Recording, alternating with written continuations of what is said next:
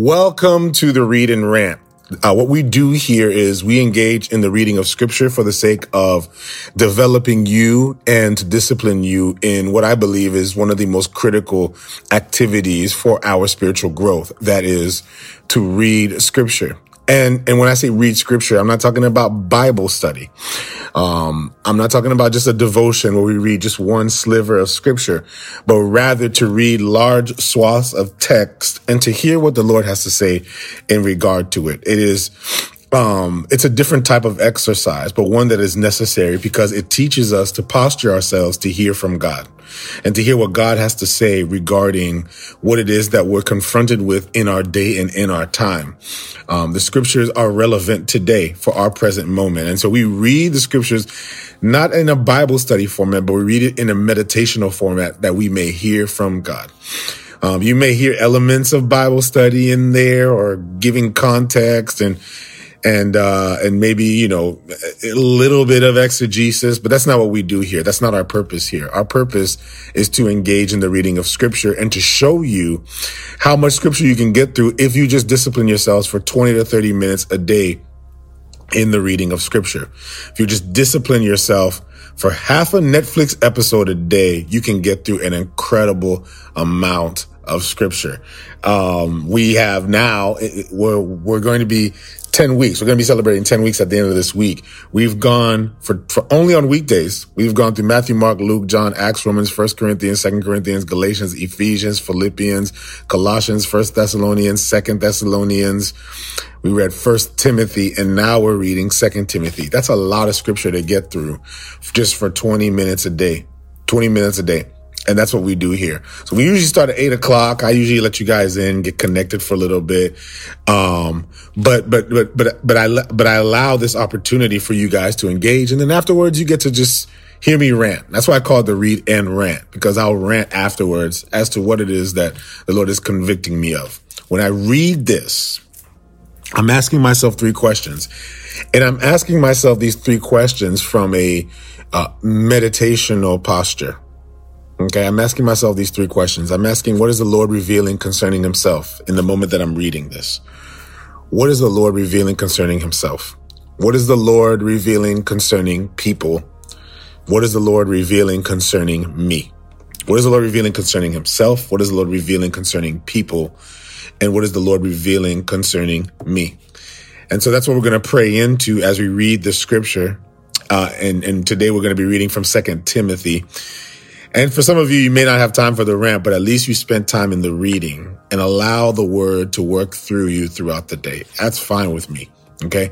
But I want you to just spend time in just reading the scriptures and hearing from God. His word is truth. And so we're going to pray. We're going to pray and we're going to invite the presence of God. Um, we're going to invite the presence of God. And afterwards, if time affords us, we'll spend some time in prayer. I don't know if I have the time to do that today. Um, but the main intention is to read the scriptures. Okay. And that's what we're going to do. Father, we thank you, Lord, for this time that you've given us, that you've afforded us, Lord. Lord, the privilege that we have that we can have a platform like this, Lord, where we can sit together, people from all around the world. We have people from Namibia here. We have people from New Zealand. We have people from Australia. We have people from the West Coast and California. We've got people in Maryland, people up north in the snow, people down south in the beautiful weather. And Lord, you have given us the privilege to come together and to, um, to, to engage in your scripture together, Lord, in simultaneity, God. What, what, what, what a, what a privilege that is, Lord, that we can do that.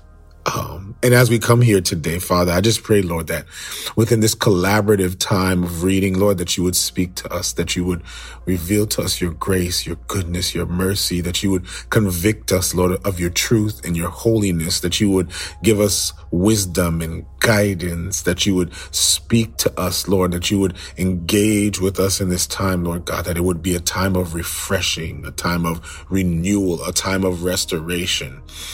Lord, let us leave here, Lord, empowered, encouraged, built up, edified.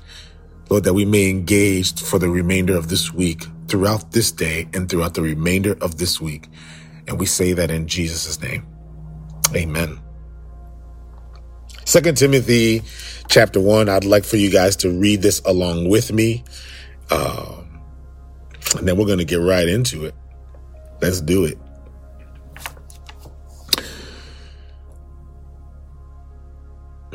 Speak to us, Lord.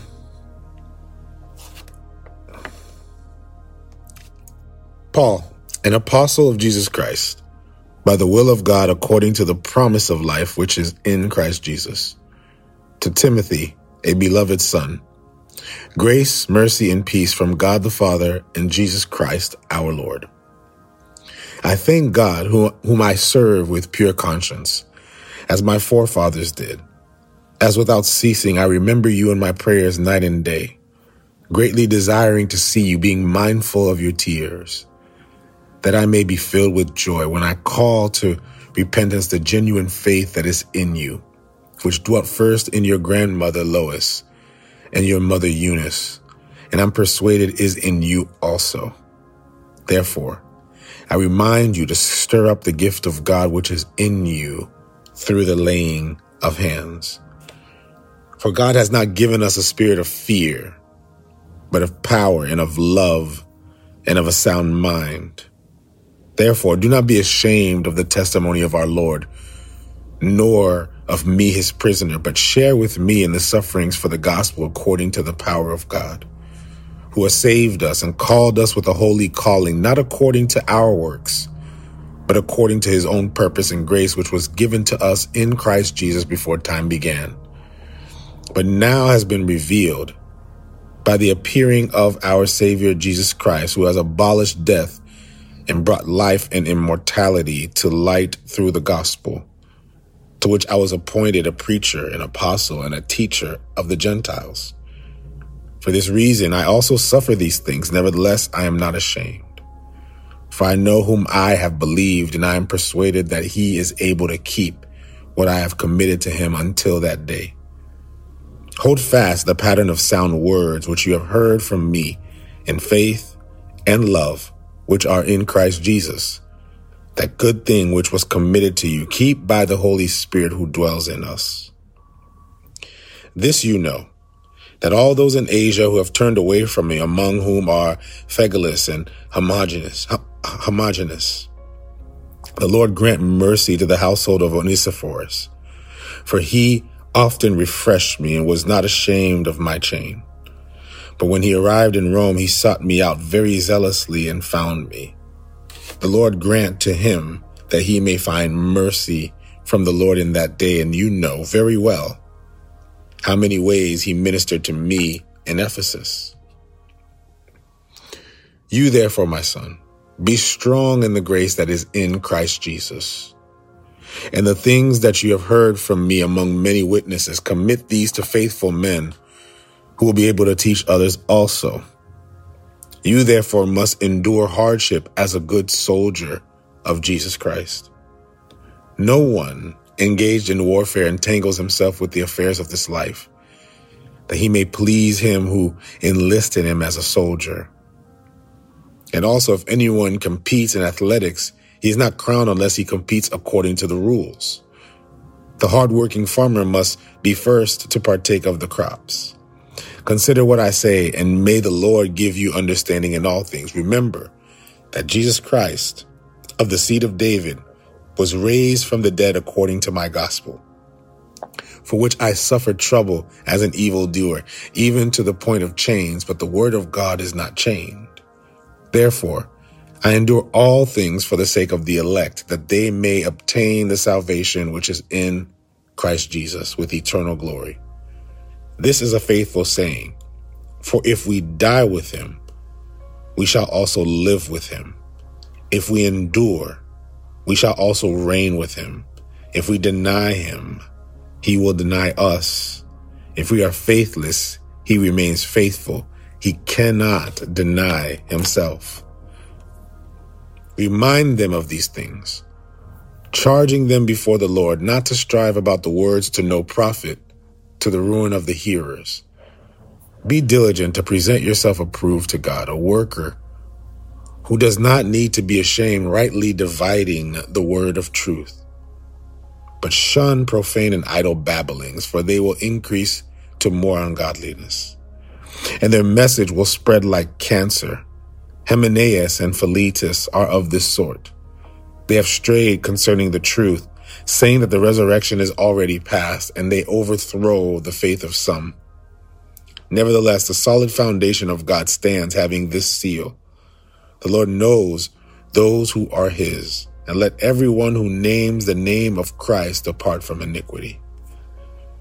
But in a great house, there are also not only vessels of gold and silver, but also of wood and clay, some for honor and some for dishonor.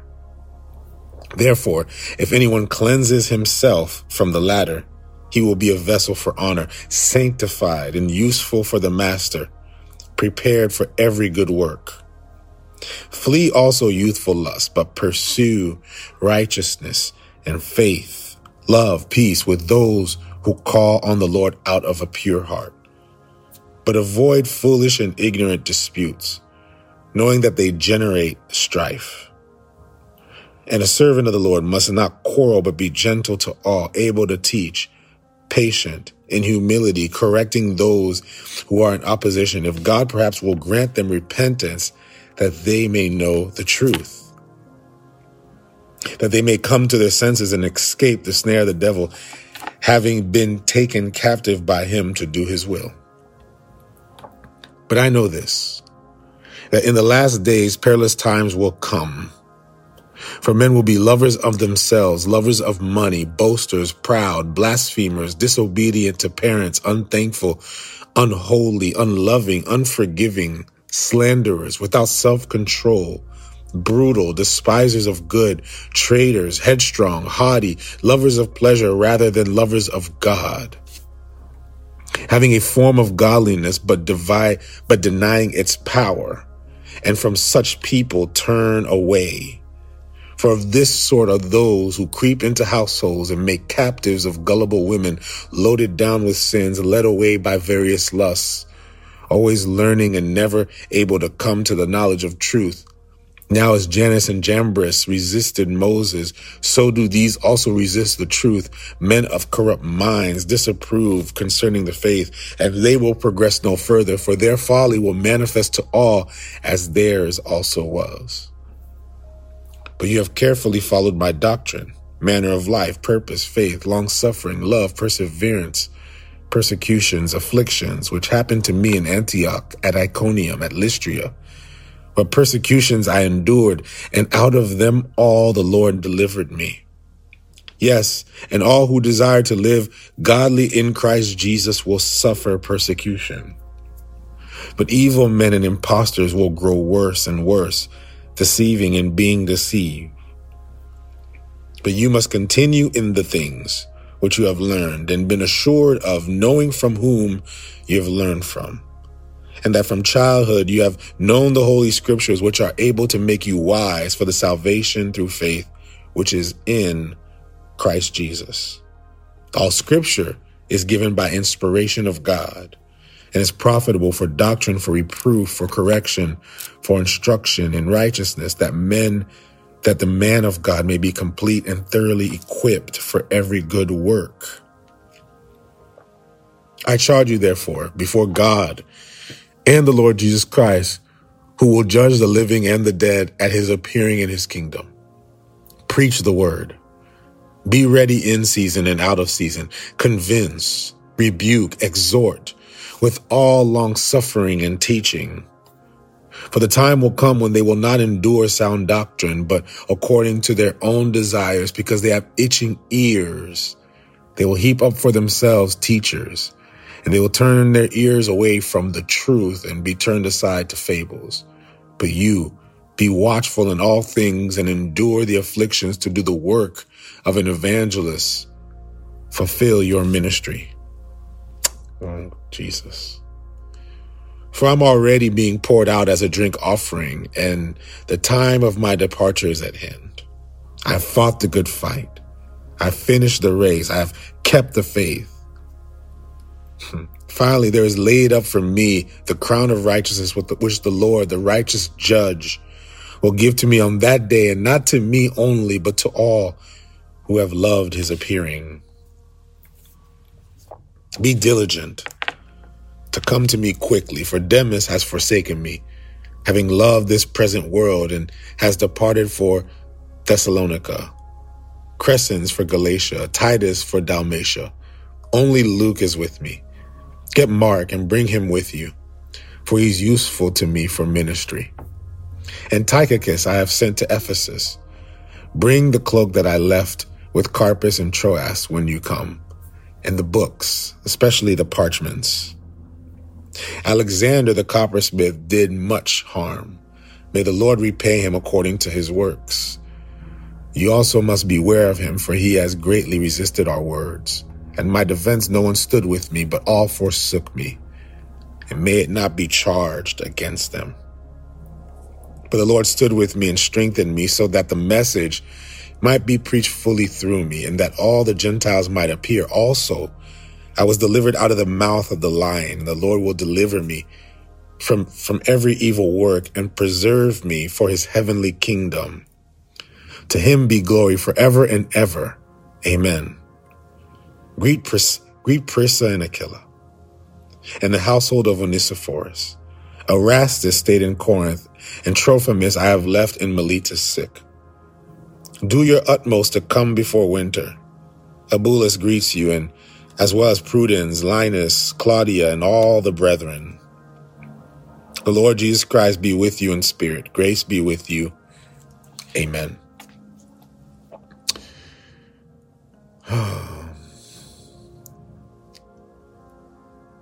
Praise God.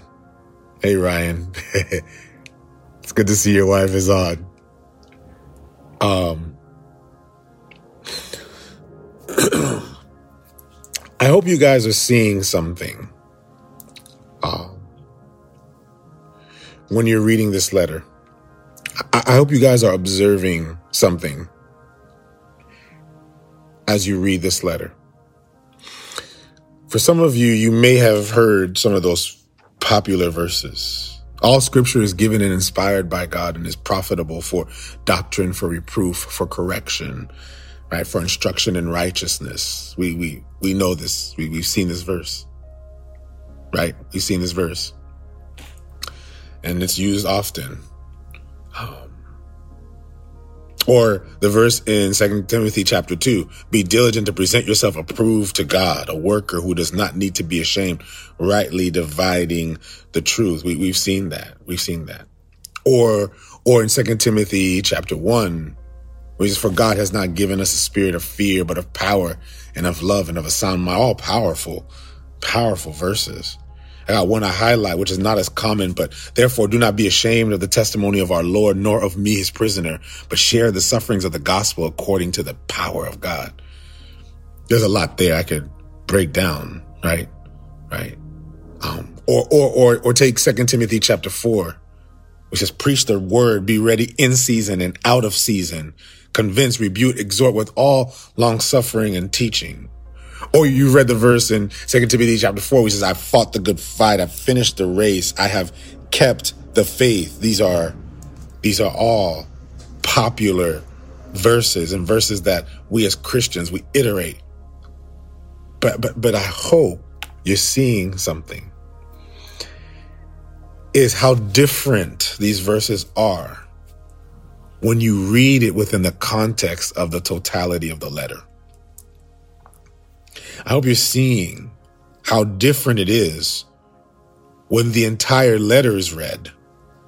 Because when you read the entire letter now, you read those verses, they, they, they, they hit you a little different. They, they touch you a little different, right? They, you begin to see where they fit in what Paul is writing, right? It, it's, it's different. It's different. Um, and it speaks into why this is so important for believers of Jesus Christ to read through the large portion of text. This is why it's important for you. I'm saying this because I want to empower you. I want to empower you. I, I want you to, to, to grow in the grace of God. The same way when Paul says that the scriptures um, are given by inspiration is profitable for reproof, for correction, for instruction in righteousness, that the man of God may be complete, thoroughly equipped for every good work. This is to thoroughly equip you for every good work because as a believer, you are called on mission. Real ministry is the empowering of the believers of Jesus Christ to go on mission to be ministers of the gospel wherever they go. That's what real ministration looks like. That's what it looks like. Real ministration is when we send you out, not make you dependent on us. But when we empower you to go and to do the work that is with, that God has called you to do because the kingdom of God is within you. And so this is why this is so important, family. It's important for you to read the whole letter because it empowers you. It gives you context, but it strengthens you in a, in a, in a, in a spiritual way because his word is spirit. That's right, Ryan. He called some to be apostles, prophets, evangelists, pastors, and teachers for the equipping of the saints in ministry. We're not here to make you dependent on us. We're here to give you the power to move. matter of fact, you know you're doing ministry right when your church doesn't need you anymore. you know, you know you're doing ministry right when now they don't call you when they're dealing with something at night. They can deal with it on their own. You know you're doing ministry right when you hear a member tell you that another member came to their house to pray for them. Ah, you know you're doing ministry right when when the people in the body are empowered, not I need pastor to pray for me. No, now I am the royal priesthood. You are the royal priesthood. You've been called to be ministers. The pastors, the evangelists, the prophets, the apostles, the teachers, we're just the coaches. You guys are the players on the court. And so this is why we we engage in this. Because I don't want you just hearing a verse and not hearing the full breadth of the context of which the verse is written. I want you to see the full breadth of what is being said here. This is the second letter that Paul has written. By the way, guys, I've got nothing planned. I'm just going to go as the Spirit leads and what the Spirit is speaking to me about the things we've prayed about. So just, I'm just going to go as the Spirit leads. But as we talked about before, that Paul has uh, written this letter, and this these two letters are peculiar. They're different than the other letters that we see that Paul has written. And they're different from um, all the other scriptures that we read because this letter was not written to a group of people. This letter was written to a person. It was a seasoned apostle writing to a young apostle. It was a seasoned minister writing to a green, ripe, but passionate minister. It was the older man of God writing this letter to the younger man of God. It's an equipping letter.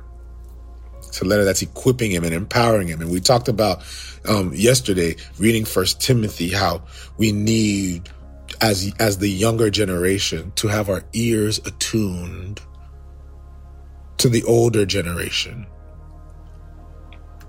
because they are the roots and the roots are the foundation and they draw from the context of their experiences. It's not a matter of their theological breadth or understanding. It's not a matter of how much doctrine they know and how much Bible they know because they're older. They are worthy of honor. They've seen more than you have. They've encountered more than you have. They know more than you know about the issues of life. And so therefore we need the elders of the body. Even as younger, as a younger pastor, if you have an, an elder in your church, you do not rebuke them as if they're your child.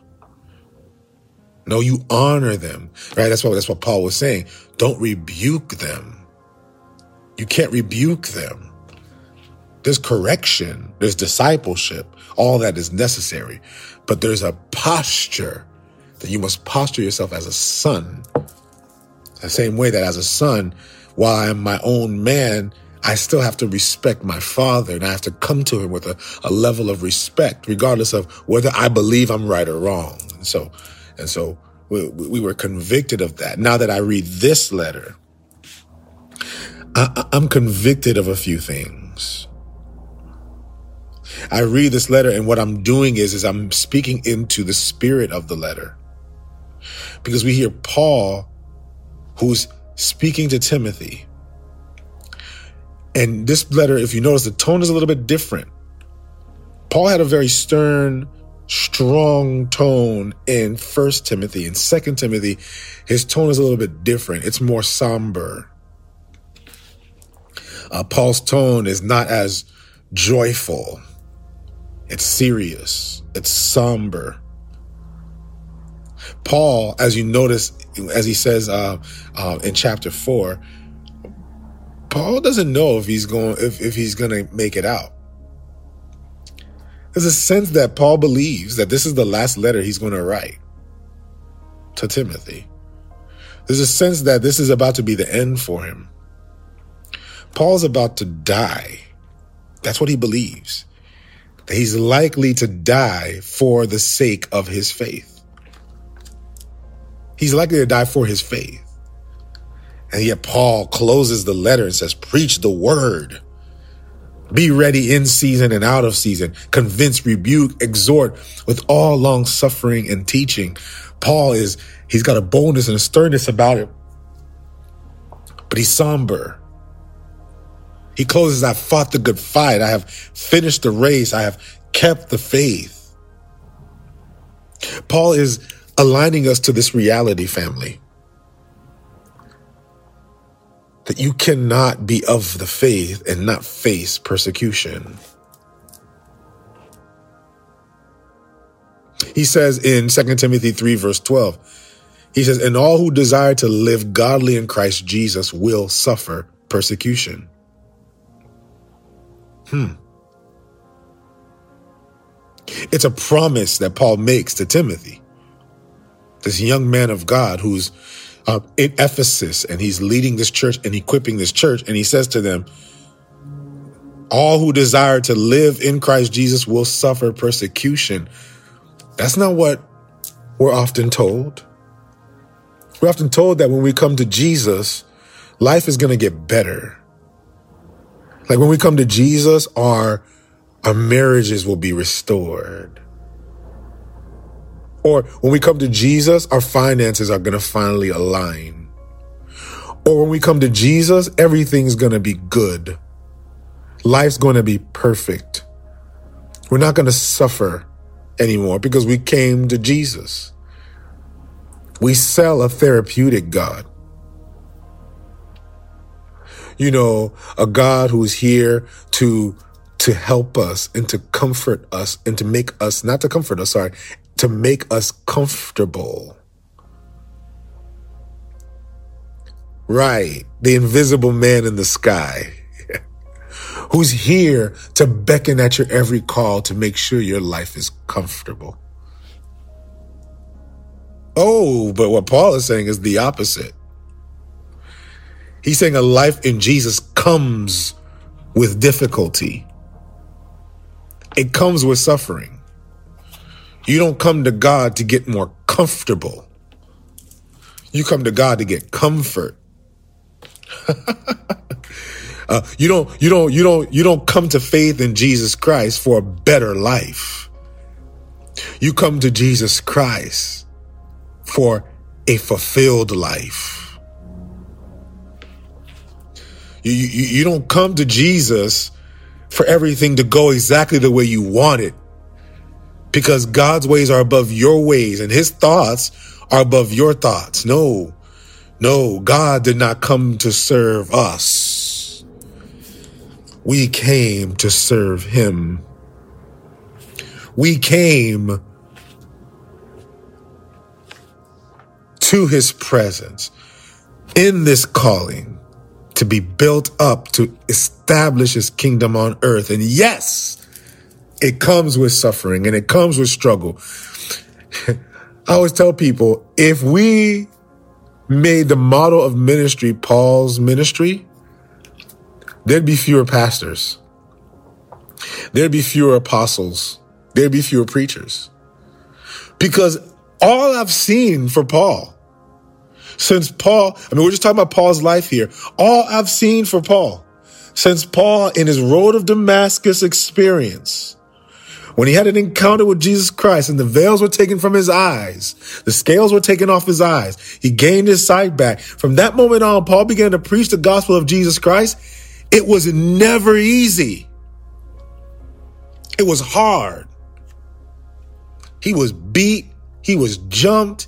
He was, he was beat almost to death. The man was put in prison multiple times. He suffered for the faith. Suffered suffered. And yet Paul persevered. He persevered. He, he preached with boldness. He, he traveled. He went from city to city to city. He got jumped in one city to the point of death. They dragged him out of the town to let the vultures eat him. And his friends went out there to find his body and then dragged. And then Paul woke up and then Paul waking up, still with his wounds and his scars, walked back into that city again to preach the gospel.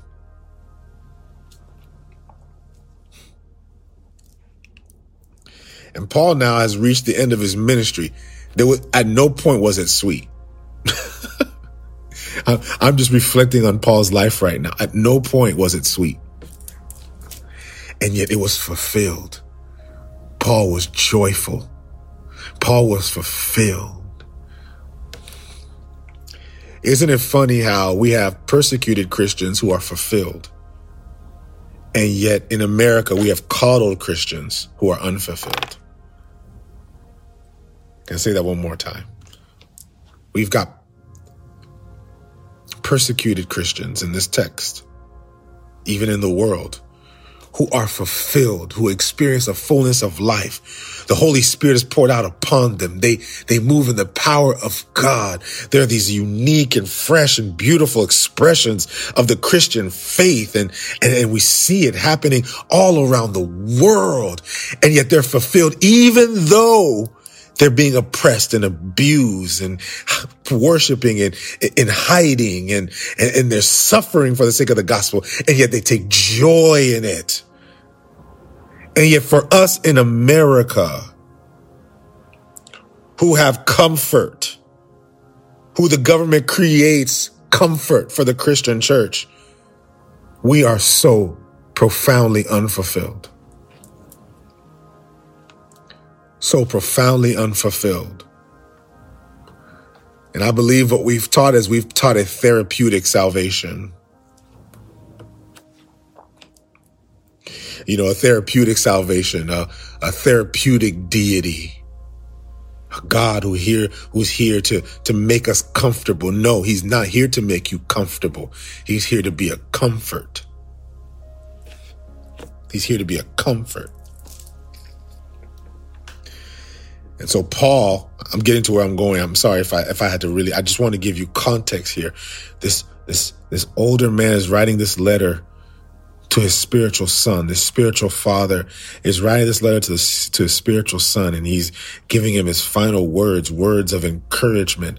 Um, um, he, he's he's speaking into him, and he's he's given him some words to to to to help strengthen him. If these are your final words, or what you believe are your final uh, words written to the young man, you know that these words are going to be important every word here that is written is of utmost importance because Paul doesn't know if he's going to write another letter. And he begins to press into Timothy and tells Timothy, flee your youthful lusts, pursue righteousness, faith, love with those who call on the Lord out of a pure heart. Then he says in the, in the verse following that, he says, avoid foolish and ignorant disputes knowing that they generate strife. And a servant of the Lord must not quarrel, but be gentle to all, able to teach, patient in humility, correcting those who are in opposition. If God perhaps will grant them repentance that they may know the truth. Can I just speak into what the Lord is is is, is speaking into me, family?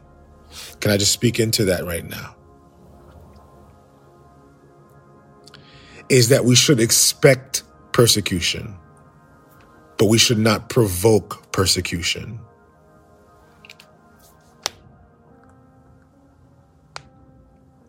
We should expect persecution, but we shouldn't provoke strife.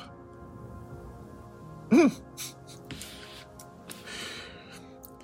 There's some persecution that we provoke because we do not love and we're not gentle and we're not caring. There's some who we, we instigate fights that we shouldn't even be instigating. We instigate battles that we shouldn't be instigating. We instigate stuff that we shouldn't be instigating. You don't need to pick a fight. Just your walk in Christ will provoke opposition. Your walk in Christ will do it. Why are you sitting around throwing doctrine as if doctrine saves? I talked about this, these idle babblings and these idle um, arguments and these idle disputes and I remember posting this and a lot of people didn't like what I posted this TikTok. They didn't like it, but they didn't like that I said the world is watching and it's not attractive and it's true. The world is watching and it's not attractive. But what about doctrine? What about this? We don't spar doctrine. There was one doctrine that Paul was protecting and it was the resurrection of Jesus Christ, the purity of the gospel. And Paul was saying, if we would walk in that resurrection, if we would walk in that grace, we will have opposition. There will be opposition, but we don't provoke it. We live in Christ. The way we live will be what creates the opposition, not the words that we speak. Whew.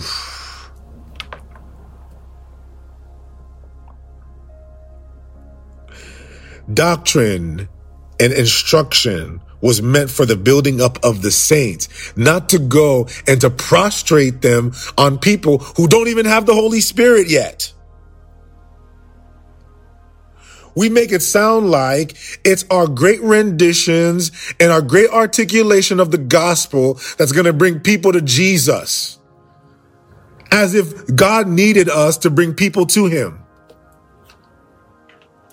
Was it not God who came after you? Was it not the Holy Spirit that came in your time? Was it, didn't the scripture say that we were once dead in your trespasses? Since when? Since when do we look into caskets and we say, we look, since when, family, do we look into caskets and we say, get up? Since when do we look into caskets and say, you better understand what I'm saying right now? This is what the doctrine says. This is what the word says.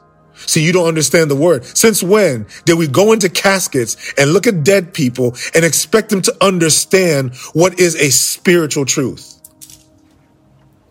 You draw people to Jesus, but you can't bring them, you can't bring them to faith. Only the Holy Spirit does that. And yet we have this pride about us that if we just articulate the gospel better,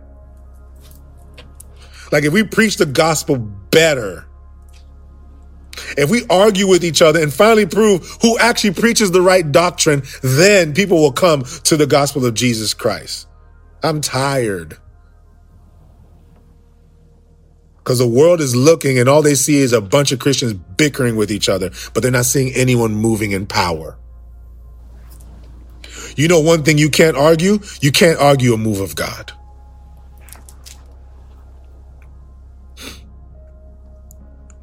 And Paul is really speaking into Timothy saying, don't concern yourself with these idle babblings, this idle speech, this idle, all these, all these arguments and all these, no, but you will face persecution.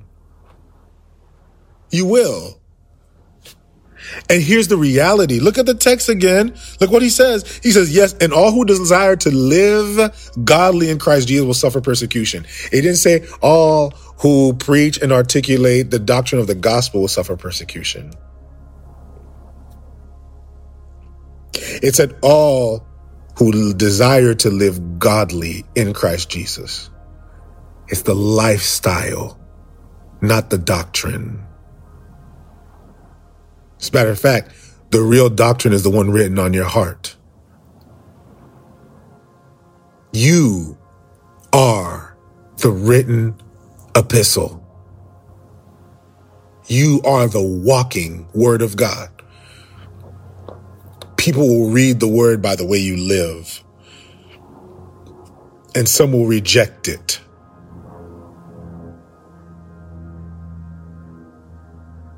So, scripture is profitable for doctrine, for reproof, for correction, for instruction. All those things are important. We need to correct. We need to reproof. We need to do all of that. We need to teach doctrine. For what reason? To complete the man of God to be equipped for every good work. You hear that, family? Hope I'm, I'm, I hope, I hope I'm, I'm, I'm, I'm making sense here. And this is coming to sense for all of you who are hearing this, because here's the reality. We're trying to shove doctrine in people's throats when doctrine was only meant for training for those who would walk in the gospel of Jesus Christ. It was to build up the believer. We are the written epistle. The word of God that people need to hear comes out of the way that we live. And the world is watching because they hear you sparring, but they don't see Christ in you. They don't see Christ in us, the hope of glory. They don't see Emmanuel, God with us through your walk in your daily life. They don't see it. They see you sparring Bible. May we live out our faith in Christ. Whew. And then Paul goes, after you've lived it, then preach it. We're trying to preach it without living it. He says, live it. Then after he tells Timothy, he says, preach the word. Be ready in season and out of season. Convince, rebuke, exhort with all long suffering and teaching. Ready for this? And now, and I'm, I'm, I'm done because I'm, I'm going to be out of time here. Re- look at what this says, guys. I want you to hear this now. Praise God. Verse 3 For the time will come when they will not endure sound doctrine. Who's they? Not the unbelievers, the believers. I'm talking tough now with the believers. I'm going to talk tough real quick with the church.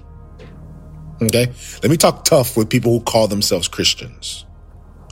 Okay. People who don't call themselves Christians, man, I love them to death. I'd rather sit down with an unbeliever, an atheist, an agnostic. There's, there's some right now who are watching this right now. I love sitting down, having a conversation. You are my fam. I love you.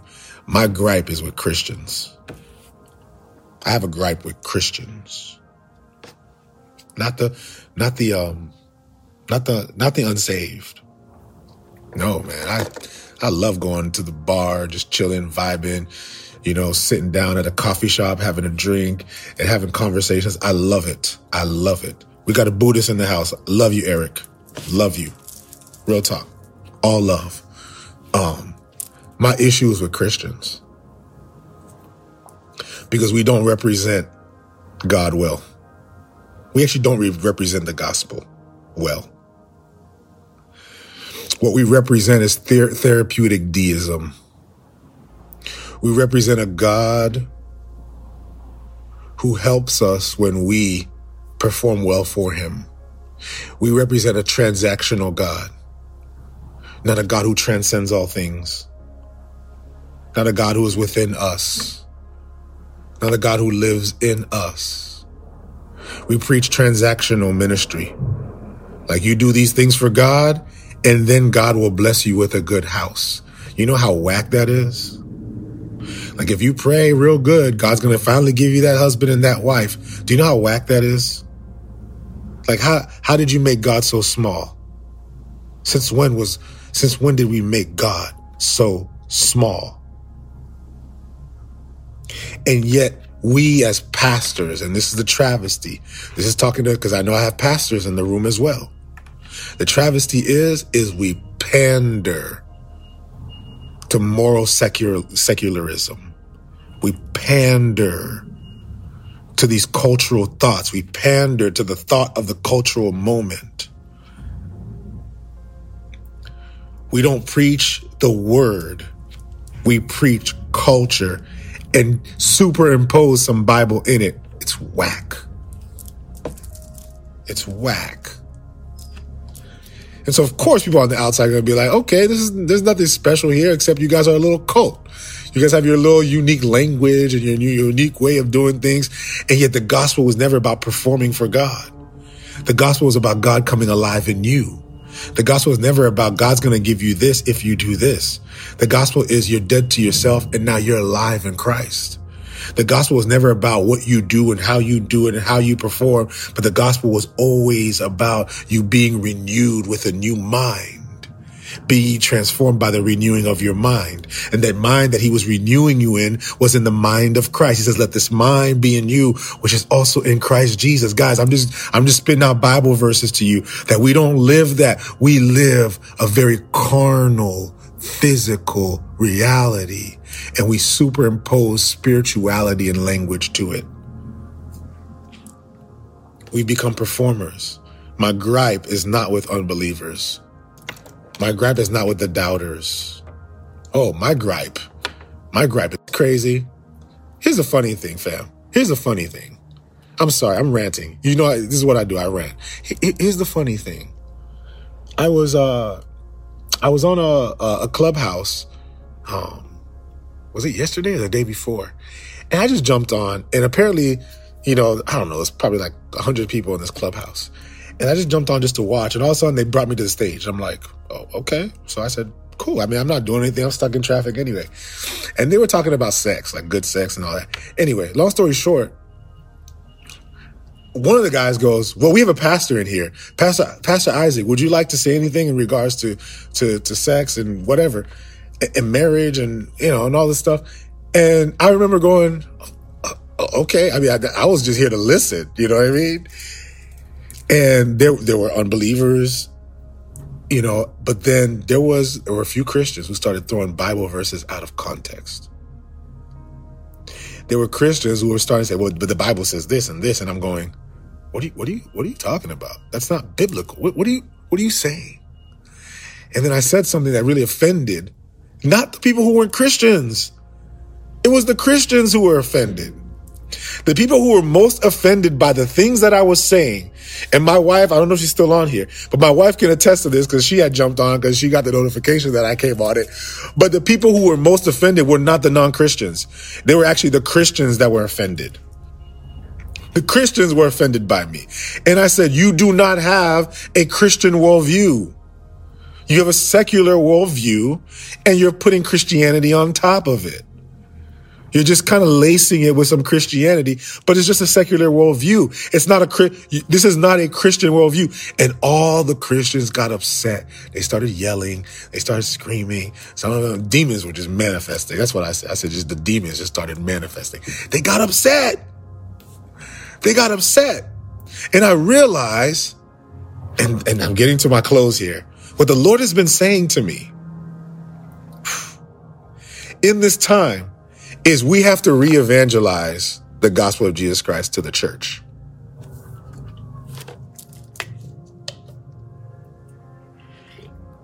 Let me say that one more time. We have to re-evangelize the gospel of Jesus Christ to the people who call themselves Christians. We have to re re-evangelize because there are people who call themselves Christians but not but are not alive in Christ. Okay, let me let me make sure I get this right, and you'll see why, why I'm getting this. We need to re-evangelize the gospel of Jesus Christ to people who grew up in church and to people who are in the church now. because my conclusion from the conversations that I've had on multiple social platforms over the last three months is that most Christians aren't Christians.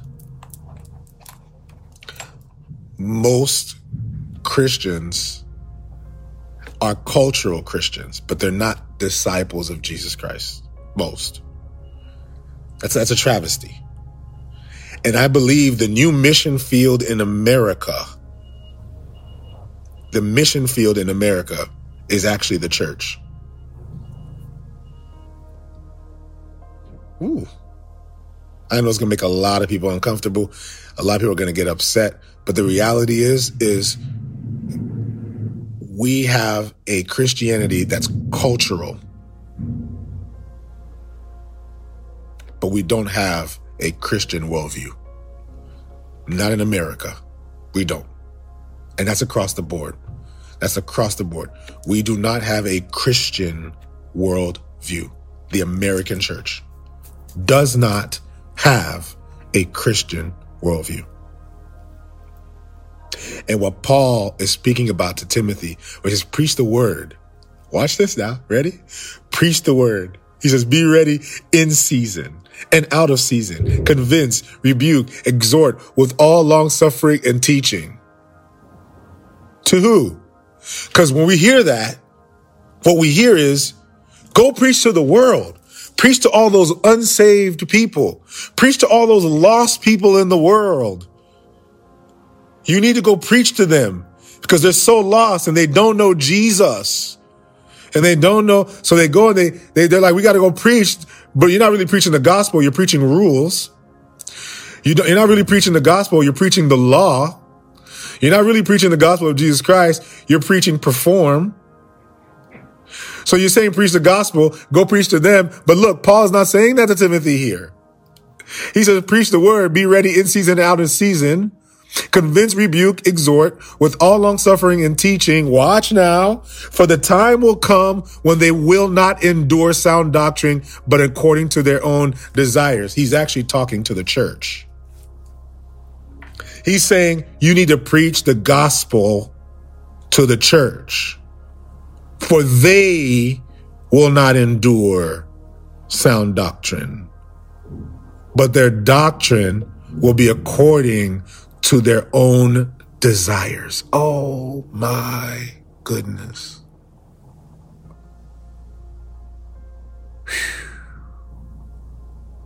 Because they have itching ears and they will heap up for themselves teachers. Watch this. Oh, see, this is the part where I'm going to be more prophetic and less pastoral. I'm going to be a little bit more prophetic here. Is this is emblematic of what's going on in America today.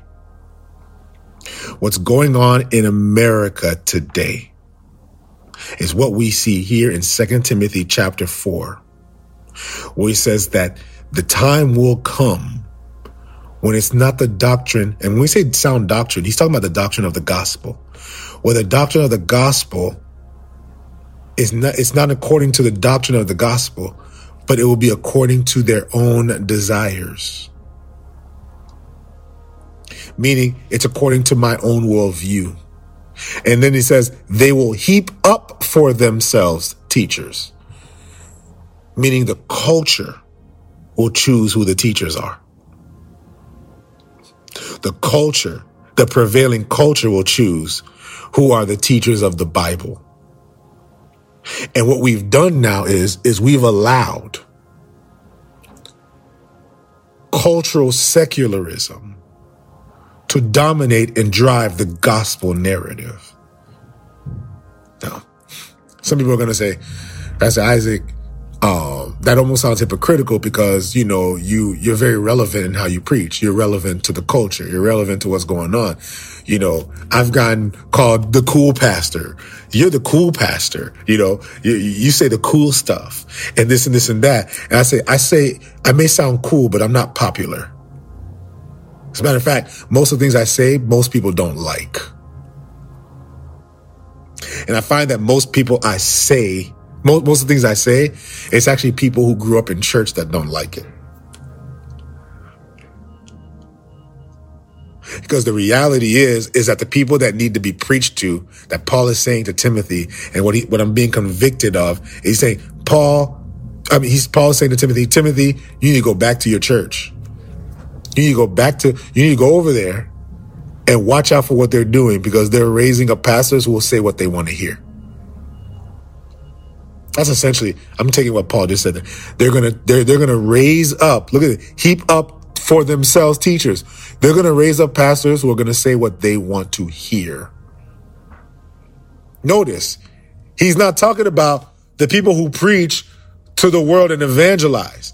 He's talking about the people in their own church are gonna raise up people who will say what they like. And that's why the church now has become irrelevant because it stands on nothing. No one's impressed with what we have to say because what we have to say brings no, no value, no weight, no uh, substance to what's really going on in the world. Instead, they're pandering to their own desires. Notice that the opposite of their own doctrine is their own desires because people will be driven by what they want to hear.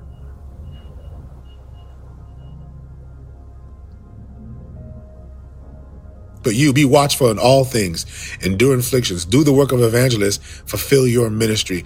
This is what the Lord is convicting me of, and what I'm going to be praying about is we need to re-evangelize the gospel to the church. I'm gonna give you a statistic that's gonna it's going to sound very interesting to you. I know the number has dropped. I believe it was uh, two years ago that in South Florida, 93, I'm in South Florida, and I could probably get the broad level. You can find the statistics based off the Barna research, but 93% of South Floridians consider themselves to be Christian. 93%.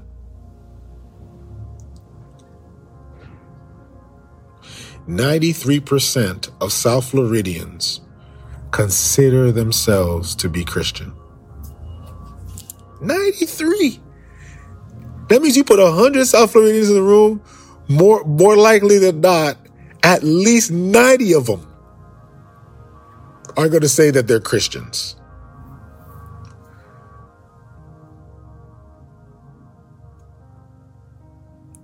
So you see what I mean, right? When I say that you need to we need to evangelize to the church because many people identify themselves as Christian because they were baptized as babies.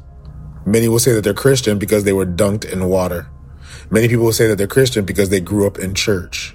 Many people say that they're Christian because they go to church every Sunday. Going to church every Sunday doesn't make you a disciple of Jesus Christ. Um, all these activities that we engage in do not determine. Yes, but only 3% believe Jesus is the only way. Yeah. um, Christianity in America is cultural. Christianity in America is cultural. It's not spiritual. So yes, as I'm reading this, the Lord is compelling me. And I believe, um, if you hear me, hear me out, family, hear me out, family. It's compelling you that you need to revisit where are you in the gospel? Do you know the gospel? Do you live according to the gospel? Are you a light in a dark place? Are you driven and moved by the gospel? Do you live by the gospel? Not by rules. I'm not talking about rules. Do you live by the gospel? Are you renewed in Christ? Do you represent Christ? Are you, are you an ambassador of the kingdom? Because here it is. If we aren't living it out and we're not facing any kind of resistance, probably something wrong there. And and if we are being motivated by the gospel, ask yourself, are the people in your church moved by the gospel? Or are they just culturally used to going to church on Sunday? because I already read it to you guys before. The, the, the Christian church was not a Sunday gathering church in the book of Acts. It's a cultural invention. It's culturally invented by the Roman Empire. Okay? The church is not a place you go to. You are the church. It's the people.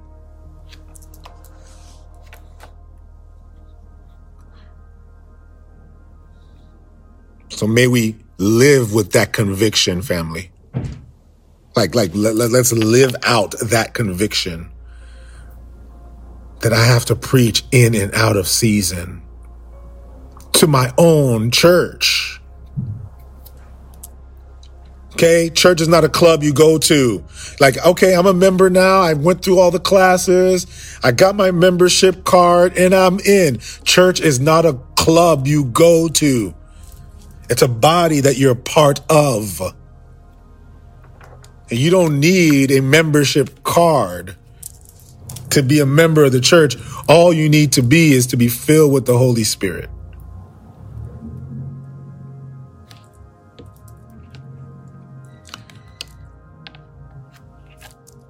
Um, most will say that they are Christian in South Florida.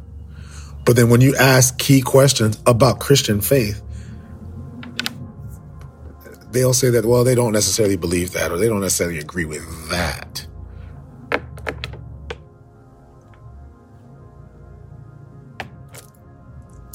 And so that's what Paul's talking about. Because what they did was is they superimposed their secular cultural desires onto Christianity. So now when we read David and Goliath, what we say is, man, you know, um, you're just like David and, and Goliath is all the problems that you're going through. And God's given you five rocks and your first rock is going to slay the, the enemy. And you're going to, you're going to get, you're going to, that boyfriend's coming back to you and that girlfriend's coming back to you and you're going to get that money and these things are going to happen. And God's rolling his eyes. God's looking, he's rolling his eyes going, is that what I came here to do? I came here to, for you to get a promotion at your job. That's what I came here to do. I came here so you can get that husband. Is that is that why I came? I came so you can so you can get that. Why is that why I came? I came here so you can get your finances together. That's that's why I'm here. That's why. That's why. I mean, just imagine you got God's up there going, wait, what? What what what what, what, what are these fools talking about?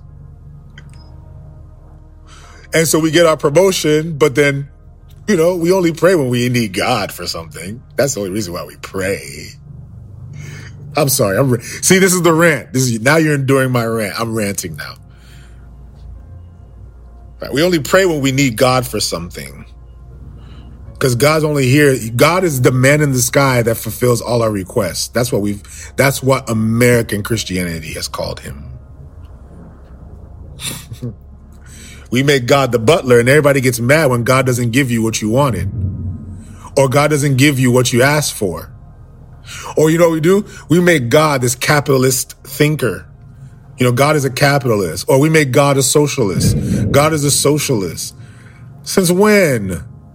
His ways are above our ways. His thoughts are above our thoughts.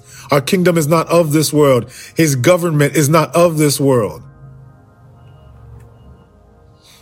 We're majoring over the minors and we minor over the major.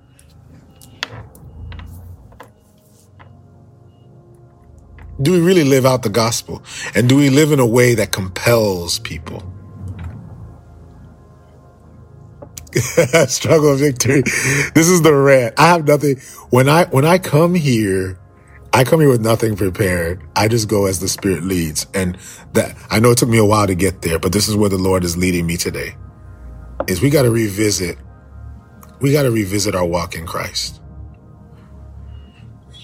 And we have to rethink evangelism. The mission field in America is not in the club. The mission field in America is not in the strip clubs. The mission field in America is not in the crack house. That's part of the mission field. The mission field in America is not the homeless centers. The mission field in America is in the pews. It's in the pews. We have lost our Christianity. We've lost the way. We've lost the way. We need to re strategize. That's what the Lord is telling me. We need to re strategize. We need to go back to the church and revisit. We need to go back. And it's easy because they still, you know, a lot of them just go to church on Sunday anyway. We have to go back and we have to preach the gospel to them again. Cause man, there's some, and, and that's the reason why I get mad at Christians. I actually don't get mad at non-Christians. There's some people I just love. Just say you're not a Christian and I'll love you. I'll love you more once you say you're not a Christian because you make Christians look bad. Because you don't represent the Christian faith. But if you say you're not a Christian, man, we're good now. We're good. We're good. But we have a misrepresentation of the kingdom.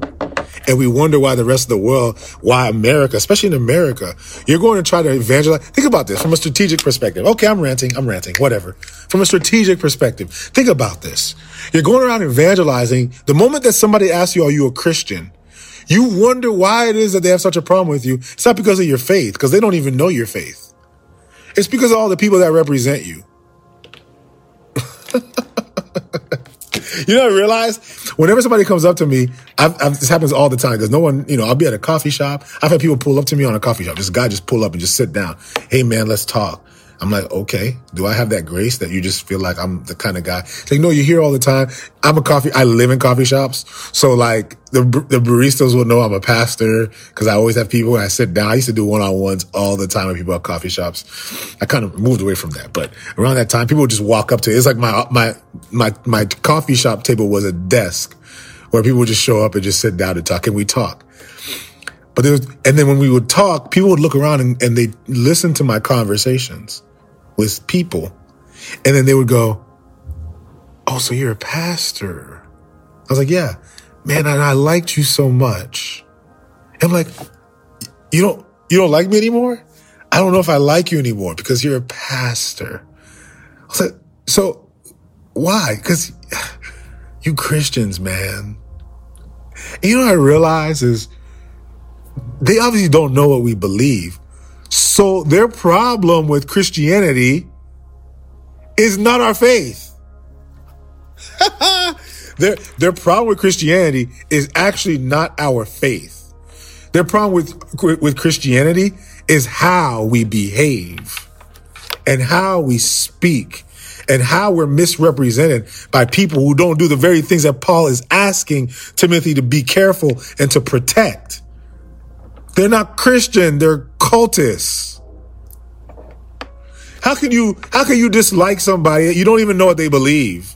You don't even know what they stand for. You don't know anything about them. The reason why is because you have other people who call themselves Christian who've misrepresented the gospel.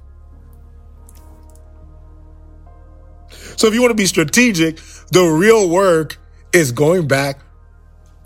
Last last part, last part of the rant. Last part of the rant. Acts chapter 17, right? Because Timothy was sent by Paul to Ephesus and Paul went to Ephesus.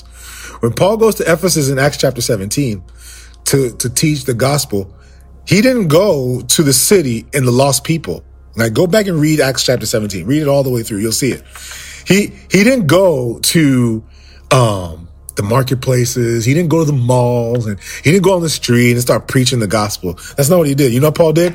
Paul went to the synagogues Paul went to the synagogues and reasoned with the Jews. I do love, I do love Acts 17 because Acts 17 is my model of ministry now. It's becoming that. And I'm being convicted of that as I read that now. Paul went to the synagogues to reason with the Jews.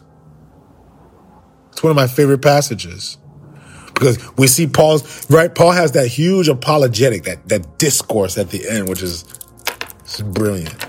It's one of the most brilliant words that you can put together in defense of the gospel. But notice, Paul didn't get there until he spent days in the synagogues. Paul knew before I go to the city, I've got to go first into the church. And for a lot of us, we're not realizing that our synagogues need to be re- revisited again. Real ministry needs to happen in the synagogues. There are people who are in the church that need to repent. There are people in the church that haven't really come to faith in Jesus Christ. They came to faith in their pastor or in an ideology or in a political philosophy, but they, they weren't, they didn't come to faith in Jesus. And once that happens, then go back to the city. But in America, the mission field is the church. So may we pray for America. May we pray that our people would come to Christ. May we pray that Christ would come alive in them. May we pray that the Holy Spirit would be poured out. May we pray that the Spirit of grace would bring revelation of the truth of the gospel. May we pray that will not be done by apologetic or by reasoning, but by the outpouring of the Holy Spirit. Let us pray for revival. That God would bring the church back to life and that there would be a fresh expression of grace, love, hope, and peace by the demonstration of the power of God. Father, we thank you today. As we come before you, Father, I just pray right now, Lord, that you would convict those of us who are in the body, Father to ask ourselves are we the representatives that you intended us to be? Are we really the ambassadors of your kingdom?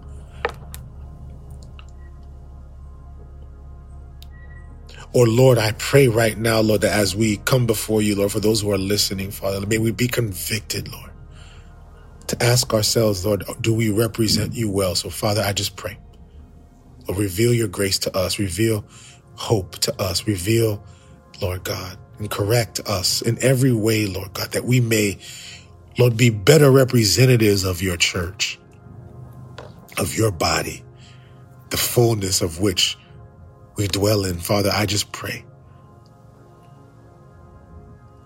Lord, that those who may have seen a misrepresentation of your church, may they find healing, Lord, in those who will stand fast and firm to the faith Lord, I pray that you would give us strength and encouragement. Lord, I pray that even right now that we would be realigned and postured in prayer to seek you, to desire an encounter with you, to Lord, dwell in your presence and to seek after you, Lord.